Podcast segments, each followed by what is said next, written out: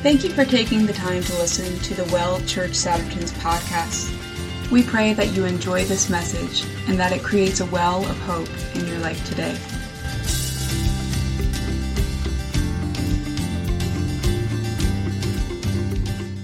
Good morning again to, to all who are here. And, and over the past couple of weeks, Pastor Matt, when he's spoken, has spoken to us about fasting with this uh, upcoming corporate fast that, that we're going to do. And he referenced the account from Mark 9 17 to 29, which says, One of the crowd answered and said, Teacher, I brought my son who has a mute spirit, and whenever it seizes him, it throws him down.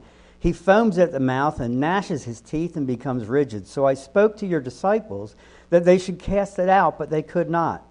He answered him and said, O faithless generation, how long shall I be with you? How long shall I bear with you? Bring him to me. Then they brought him to him, and when he saw him, immediately the Spirit convulsed him, and he fell on the ground and wallowed, foaming at the mouth. So he asked the father, How long has this been happening to him? And he said, From childhood, and often he has thrown him in both the fire and into the water to destroy him. But if you can do anything, have compassion on us and help us. And Jesus said to him, If you can believe, all things are possible to him who believes. Immediately, the father of the child cried out in tears, Lord, I believe, help my unbelief. When Jesus saw the people came running together, he rebuked the unclean spirit, saying to it, Deaf and dumb spirit, I command you, come out of him and enter him no more. Then the spirit cried out, convulsed him greatly, and came out of him. And he became as one dead, so that many people said, He is dead. But Jesus took him by the hand and lifted him up, and he rose. And when he had come into the house, his disciples asked him privately, Why could we not cast it out? So he said to them, This kind can come out by nothing but prayer and fasting. And here's the thing Jesus said that, that it required prayer and fasting to cast out that demon. But in the account, we see that Jesus neither fasted nor prayed. He simply commanded the Spirit, and it came out. And, and the reason is because prayer and fasting, time apart in communion with the Father, was part of Jesus' lifestyle. In John 5:19, he says, "Truly, truly, I say to you, the Son can do nothing of himself unless it's something he sees the Father doing. For whatever the Father does, these things the Son also does in the same way." And if, and if we want to see, if in order to see what the Father's doing, then we need to separate ourselves from the distractions of the world. Like Jesus, we need to be in the habit of setting time apart for prayer and, and communion and communication with God. In order to be prepared to help somebody in a desperate need, we need to have a lifestyle of prayer and fasting. In the account of Esther, she asked for fasting and prayer before coming before the king on behalf of the people. And all of the Jewish people came together for that corporate focus. So it's good for us to have those times of corporate prayer and fasting. But there may be times in our lives that there won't be time to call for a fast, or, or times that there isn't time to activate a prayer chain. So, like Jesus, we need to be ready to command spirits to come out. Last week we saw in the message that, that the word prayer, the way it was used in, in the text in Daniel, had the, the meaning of humbling, humbly bowing before God. In 1 Peter 5 5 and 6, God, it says, God opposes the proud but gives grace to the humble. Humble yourselves, therefore, under God's mighty hand, so that in due time he may exalt you.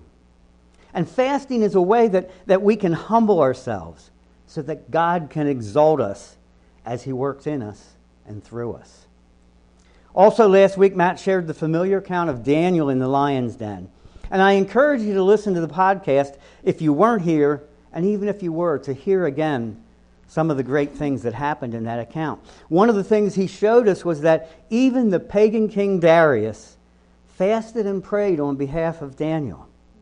And then in Daniel 6 26 and 27, Darius says, I issue a decree that in every part of my kingdom people must fear and reverence the God of Daniel, for he is the living God, and he endures forever, and his kingdom will not be destroyed. His dominion will never end. He rescues and he saves. He performs signs and wonders in the heavens and on the earth. He has rescued Daniel from the power of the lions.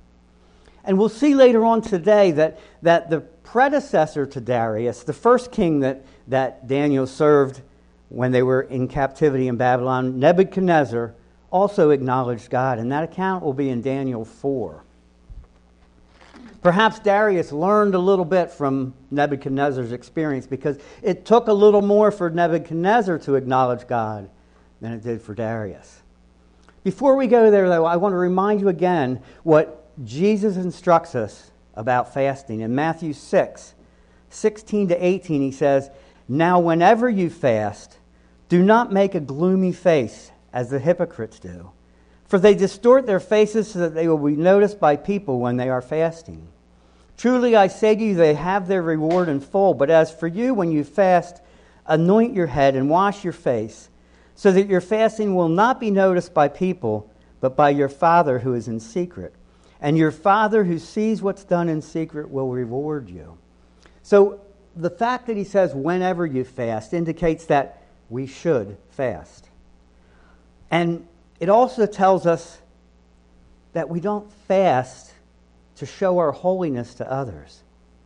We don't try and impress them with our fasting. But you know who else we shouldn't try to impress with our fasting? Is God. We don't fast so that we can persuade God to do something. We aren't trying to change his mind about a situation or circumstance. Instead, we fast so that removing the distractions from our lives, we can see what God is doing. And we can come into an alignment and agreement with him. You know, the greatest formula that there is to having our prayers answered is to pray in agreement with what God's doing. There's no more simple way to know that our prayers will be answered than to pray in agreement with Him. In Mark 2 18 and 20, when Jesus was asked why his disciples didn't have to fast or why they didn't fast at that time, he said that it was because he was with them.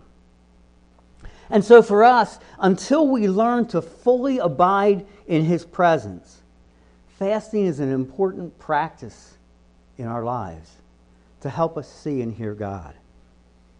So, as we begin to look at the account of Daniel 4, I want to first start with a little background from chapter 3. It says Nebuchadnezzar the king made a statue of gold, the height of which was 60 cubits and its width was 6 cubits. He set it upon the plain of Dura and in the province of Babylon.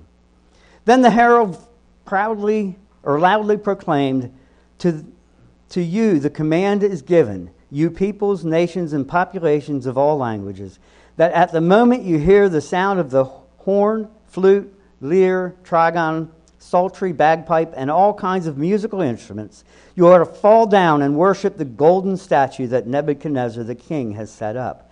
But whoever does not fall down and worship shall be immediately thrown into the middle of the furnace of the blazing fire. And if we're familiar with that account, we know that it was Daniel's friends, Shadrach, Meshach, and Abednego, that defied the order and were thrown into the fire. And we know in that account that God not only spared them, but even more, he exalted them. In verses 28 to 30, it says, Nebuchadnezzar responded and said, Blessed be the God of Shadrach, Meshach, and Abednego who has sent his angel and rescued his servants who put their trust in him, violating the king's command and surrendered their bodies rather than serve or worship any god except their own God. Therefore, I make a decree that any people, nation, or population of the language that speaks anything offensive against the God of Shadrach, Meshach, and Abednego shall be torn limb from limb, and their houses made a rubbish heap because there is no other God who is able to save in this way. And then the king made Shadrach, Meshach, and Abednego prosperous in the province of Babylon. Say, where they were spared and exalted. So now let's look at, at chapter 4. And I want you to bear with me because it's a fairly long account, but it's one that was hard to, to find places that I could uh, edit out or, and I didn't want to just do uh, my own um, version of the story. I want, I want the Word of God to speak. So, chapter 4 of Daniel. Nebuchadnezzar the king, to all the peoples, nations, and populations of all languages who live in all the earth, may your peace be great. I am pleased to declare to you the signs and miracles that the Most High God has done for me. How great are his signs and how mighty are his miracles. His kingdom is an everlasting kingdom, and his dominion is from generation to generation. I, Nebuchadnezzar, was at ease in my house and happy in my palace, and I saw a dream, and it startled me. And these appearances, as I lay in my bed, and the visions in my mind kept alarming me, so I gave orders to bring into my presence all the wise men of Babylon, so that they might make known to me the interpretation of the dream. Then the soothsayers, priests, the sorcerers of the Chaldeans, and the diviners came in. And I related to the dream, the, the dream to them, but they could not make its interpretation known to me. But finally, Daniel came in before me, whose name is Belteshazzar, according to the name of my God, and in whom is the spirit of the holy gods.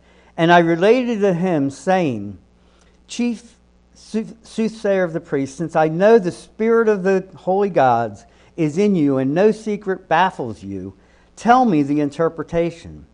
Now, these were the visions in my mind. As I lay on my bed, I was looking, and behold, there was a tree in the middle of the earth, and its height was great, and the tree grew large and became strong. And its height reached to the sky, and it was visible to the end of the whole earth. Its foliage was beautiful, and its fruit abundant, and in it was food for all. The animals of the field found shade under it, and the birds of the sky lived in its branches. And all living creatures fed from it. I was looking up in the visions in my mind as I lay on my bed, and behold, an angelic watcher, a holy one, descended from heaven, and he shouted out and spoke the following Chop down the tree and cut off its branches.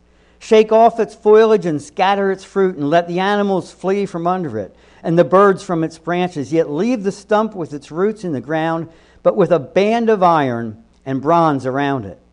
In the new grass of the field, and uh, let him be drenched with the dew of heaven. And let him share with the animals in the grass of the earth, and let his mind change from that of a human, and let an animal's mind be given to him. And let seven periods of time pass over him. This is the sentence by the decree of the angelic watchers, and this decision a command of the holy ones in order that the living may know that the Most High is ruler over the realm of mankind, and he grants it to whomever he wishes, and sets it over the lowliest of people. This is the dream that I, King Nebuchadnezzar, have seen.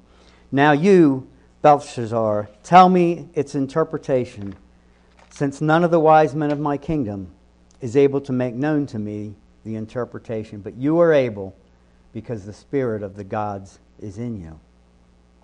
Then Daniel was appalled for while. As his thoughts alarmed him, the king replied and said, Do not let the dream or the interpretation alarm you. Daniel replied, My Lord, if only the dream applied to those who hate you, and its interpretation to your adversaries, that the tree that you saw, it is you, O king. For you have become great and grown strong, and in your majesty has become great and reached to the sky, and your dominion to the end of the earth. And in that the king saw an angelic watcher, a holy one, descending from heaven and say, Chop down the tree and destroy it, yet leave the stump and its roots in the ground, but with a band of iron and bronze around it. Let him be drenched with the dew of heaven and let him share with the animals of the field until seven periods of time pass over him. This is the interpretation, O king, and this is the decree of the Most High, which has come upon my Lord the king. That you be driven away from mankind, and your dwelling place be with the animals of the field, and you be given grass to eat like cattle, and drenched with the dew of heaven. And seven periods of time will pass over you until you recognize that the Most High is ruler over the realm of mankind and bestows it on whomever he wishes. And that was the command, and that it was commanded to leave the stump with the roots of the tree. Your kingdom will remain as yours after you recognize that it's heaven that rules. Therefore, O king, my advice be pleasing to you. Wipe away your sin by doing righteousness, and your wrongdoings by showing mercy to the poor, in case there may be a prolonging of your prosperity. And then it continues.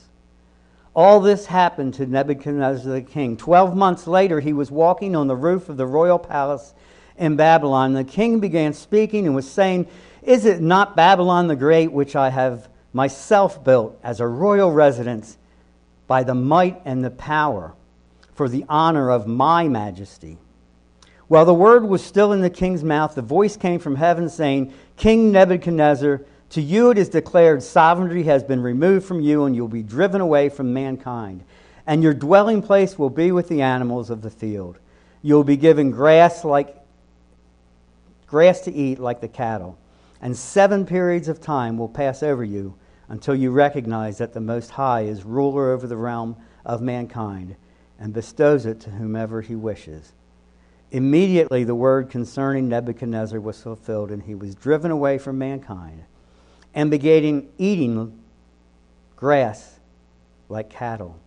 And his body was drenched with the dew of heaven until his hair had grown like eagle's feathers and his nails like birds' claws. But at the end of that period, I, Nebuchadnezzar, raised my eyes toward heaven, and my reason returned to me. And I blessed the Most High and raised and honored him who lives forever. For his dominion is an everlasting dominion, and his kingdom endures from generation to generation, and all the inhabitants of the earth are of no account, but he does according to his will among the army of heaven and among the inhabitants of the earth. And no one can fend off his hand or say to him, What have you done? And at that time, my reason returned to me, and my majesty and splendor were restored to me for the honor of my kingdom. And my state counselors and my nobles began seeking me out. And I was reestablished in my sovereignty, and surpassing greatness was added to me. Now I, Nebuchadnezzar, praise and exalt and honor the King of heaven. For all his works are true, and all his ways are just, and he is able to humble those who walk in pride. So Darius saw and experienced the way God provided for the other people. Nebuchadnezzar had to go a little tougher road. He had to be humbled. So what does this account have to do with fasting? It's really it's about our motivation. It's about humbling ourselves. Proverbs 6:18 says, Pride goes before destruction, and a haughty spirit before stumbling. So it's not about gaining God's attention, but it's rather about us giving Him our attention. If we don't humble ourselves, God might allow things to humble us. If we don't give Him our attention, He might cause circumstances in our lives to get our attention. I think not only of Nebuchadnezzar in this account, but I, I think also of a, a guy in the Old Testament named Jonah. A guy that found himself because he stayed away from God's will or refused God's will. He found himself in the belly of a whale. So, practicing fasting in our lives might keep us out of the wilderness. It might keep us out of the belly of a whale. So, as we close today, and as we think about our upcoming corporate fast, we need to remember that in order to get to the place and get to the point where we can hear what God is saying and do what He's doing, we need to practice. We need to practice His presence. So I want us just for a couple of minutes to try to set aside all of the distractions To try not to think about what we're going to do this afternoon, about that game that's coming at 4 o'clock, or anything else that we're thinking about this afternoon or tomorrow or later this week. Hebrews 12:2 says that looking only at Jesus, the originator and perfecter of our faith, who for the joy set before him endured the cross, despising the shame, and he has sat down at the right hand of the throne of God. So for these next few minutes, we're going to take a time, a quiet time, to look only at Jesus. I want you to picture him if you can at the right hand of the throne of God where Hebrews 4:16 says that there we can obtain mercy and find grace to help in a time of need. And if he's calling you to, to do something that feels a little uncomfortable or into something that's new, I want you to picture him standing in the water and calling you to step out of the boat like he did Peter. And if you feel like you're in the wilderness, raise your eyes and look up to him.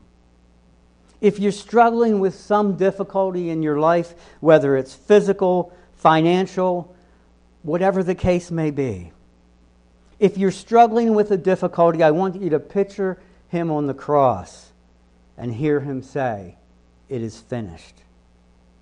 Ask God to see what he's doing in the situation and circumstances you're facing. So let's just take a, a, a couple minutes.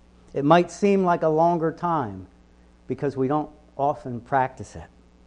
But let's take a couple minutes and just sit in the quietness of God and see Him.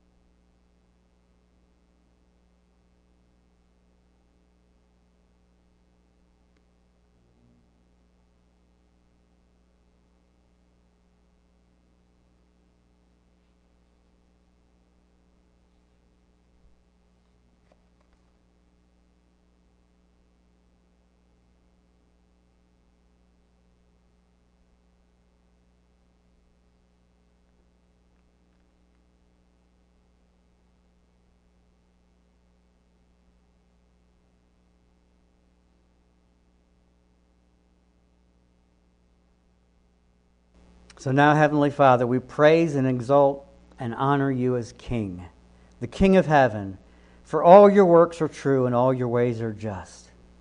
We thank you, Lord God, that you are patient with us and allow us to, to practice the things that we need to do to become part of our lifestyle.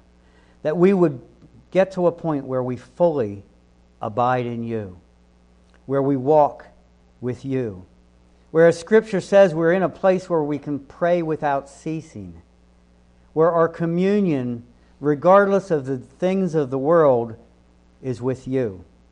Help us to see from heaven's perspective. Like the seraphim in Isaiah 6, who said, Holy, holy, holy is the Lord God Almighty. The whole earth is filled with his glory. Help us to see from heaven's view that regardless of the situations and circumstances around us, from the heaven's view, from heaven's perspective, the glory of God fills the earth. And as those who are sent by Jesus, Help us to be the ones who would carry that glory through the earth. Help us to be those that would answer the prayer that Jesus taught us to pray. Because, Jesus, you said the kingdom of God is in us, so let us be those who would bring the will of God, the Word of God, to earth as it is in heaven, in and through our lives. In Jesus' name we pray. Amen. Amen. So thank you for being here and continue to practice even a little bit each day. Thanks for taking the time to listen. We're glad that what the Lord is doing among us encourages you. For more info about the church, follow us on Facebook or connect with us on Instagram. Visit dwellatthewell.com or come out and see us on a Sunday morning, 228 Ridge Avenue, Souderton, Pennsylvania. I'm taking a well, I'm a well right here. I'm taking a well in the valley of my weeping. I'm digging well.